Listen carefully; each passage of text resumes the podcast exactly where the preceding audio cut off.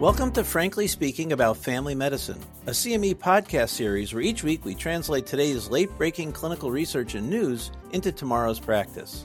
I'm Dr. Frank Domino, professor in the Department of Family Medicine and Community Health at the University of Massachusetts Chan Medical School and editor in chief of the 5 Minute Clinical Consult. Be sure to follow the link in the description after today's episode for more information about today's article and to claim CME credit. This podcast is brought to you by Pri-Med. Allison is a five year old child who is usually healthy, and she's brought in today by her mom, who says her eye is red. It's been goopy at times as well. This started yesterday morning, and yesterday wasn't so bad, but today it's considerably worse.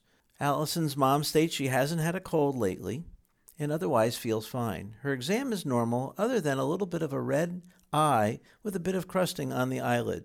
You tell her mother that she has conjunctivitis and suggest prescribing antibiotic drops.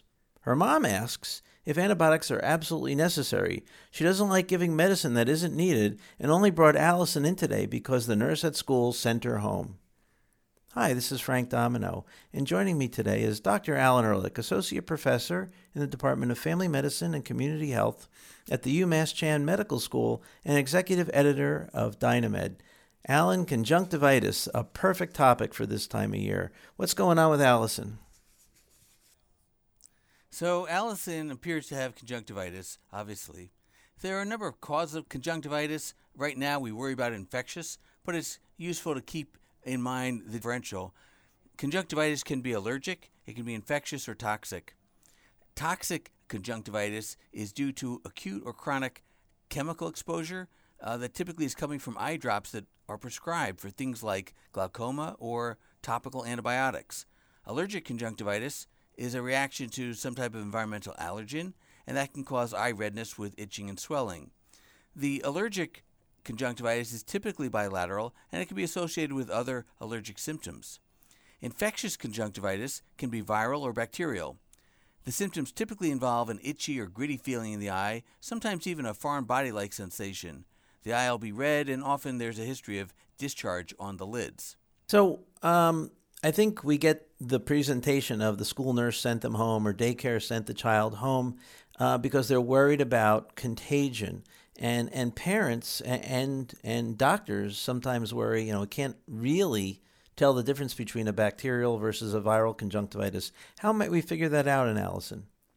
So, first of all, both viral and bacterial conjunctivitis can be contagious. At times, I think the amount of contagion is overstated.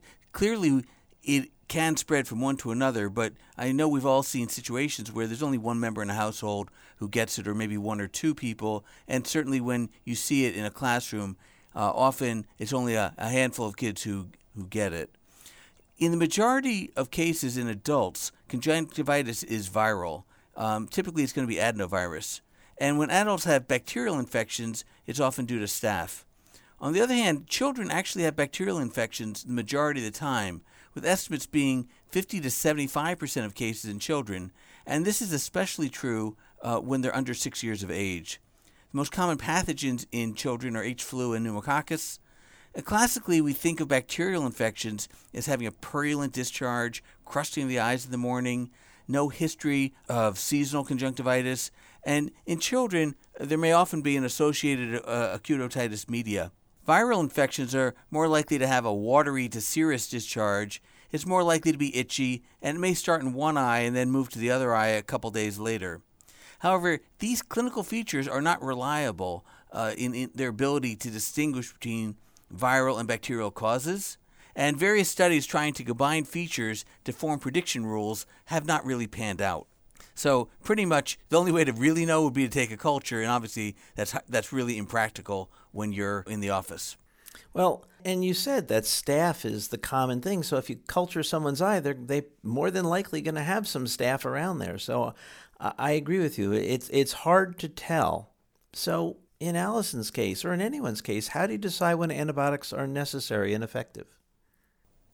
So let me start with adults and we'll move on to children because uh, adults are somewhat simpler.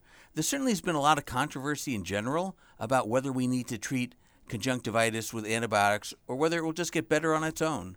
In 2019, the American Academy of Ophthalmology issued guidelines that advised against the use of indiscriminate treatment with antibiotics. Part of the reason was that antibiotics can cause a toxic conjunctivitis, as we noted before. In adults, they advise against the use of antibiotics in most cases since they're likely to be either viral or even with bacterial cases, they tend to be self limited. Most conjunctivitis will resolve within seven days if not treated, and if you use antibiotics, symptoms will typically resolve within about five days. So that gives you the magnitude of the benefit. For children, things are a bit different since, as in Alice's case, they're often excluded from school or daycare until they're treated.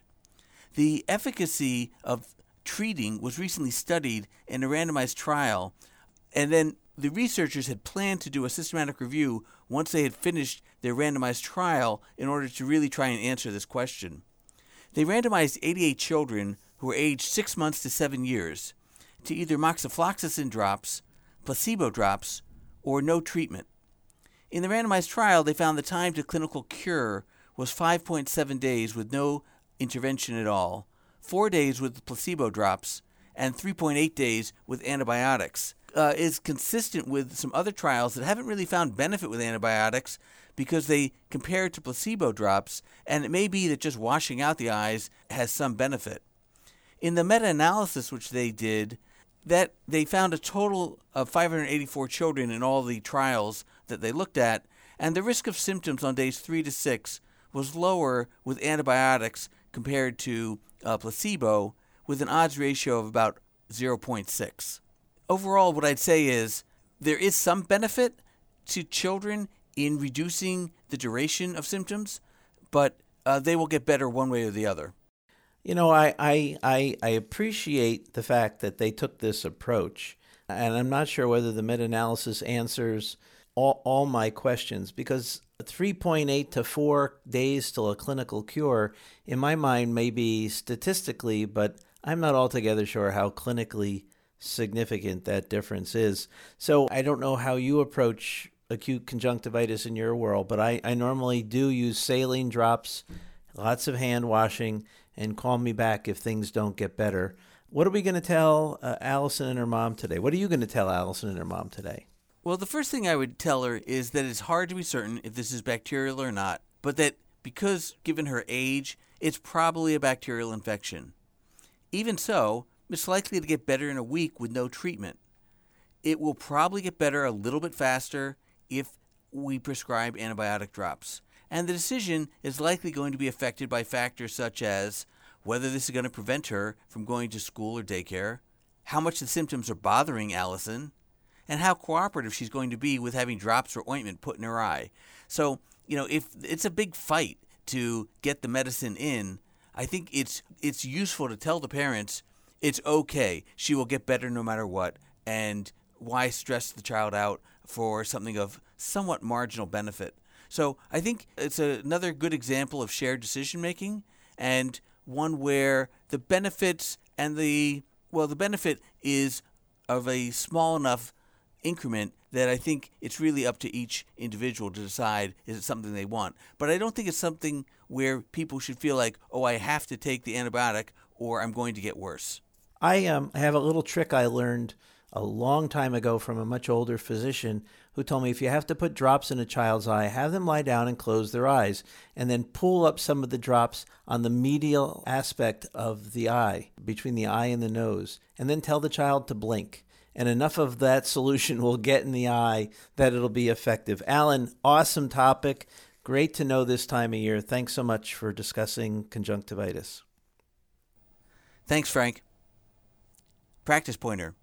Antibiotic drops can shorten the duration of symptoms in children with acute infectious conjunctivitis, but they will likely get better within a week regardless.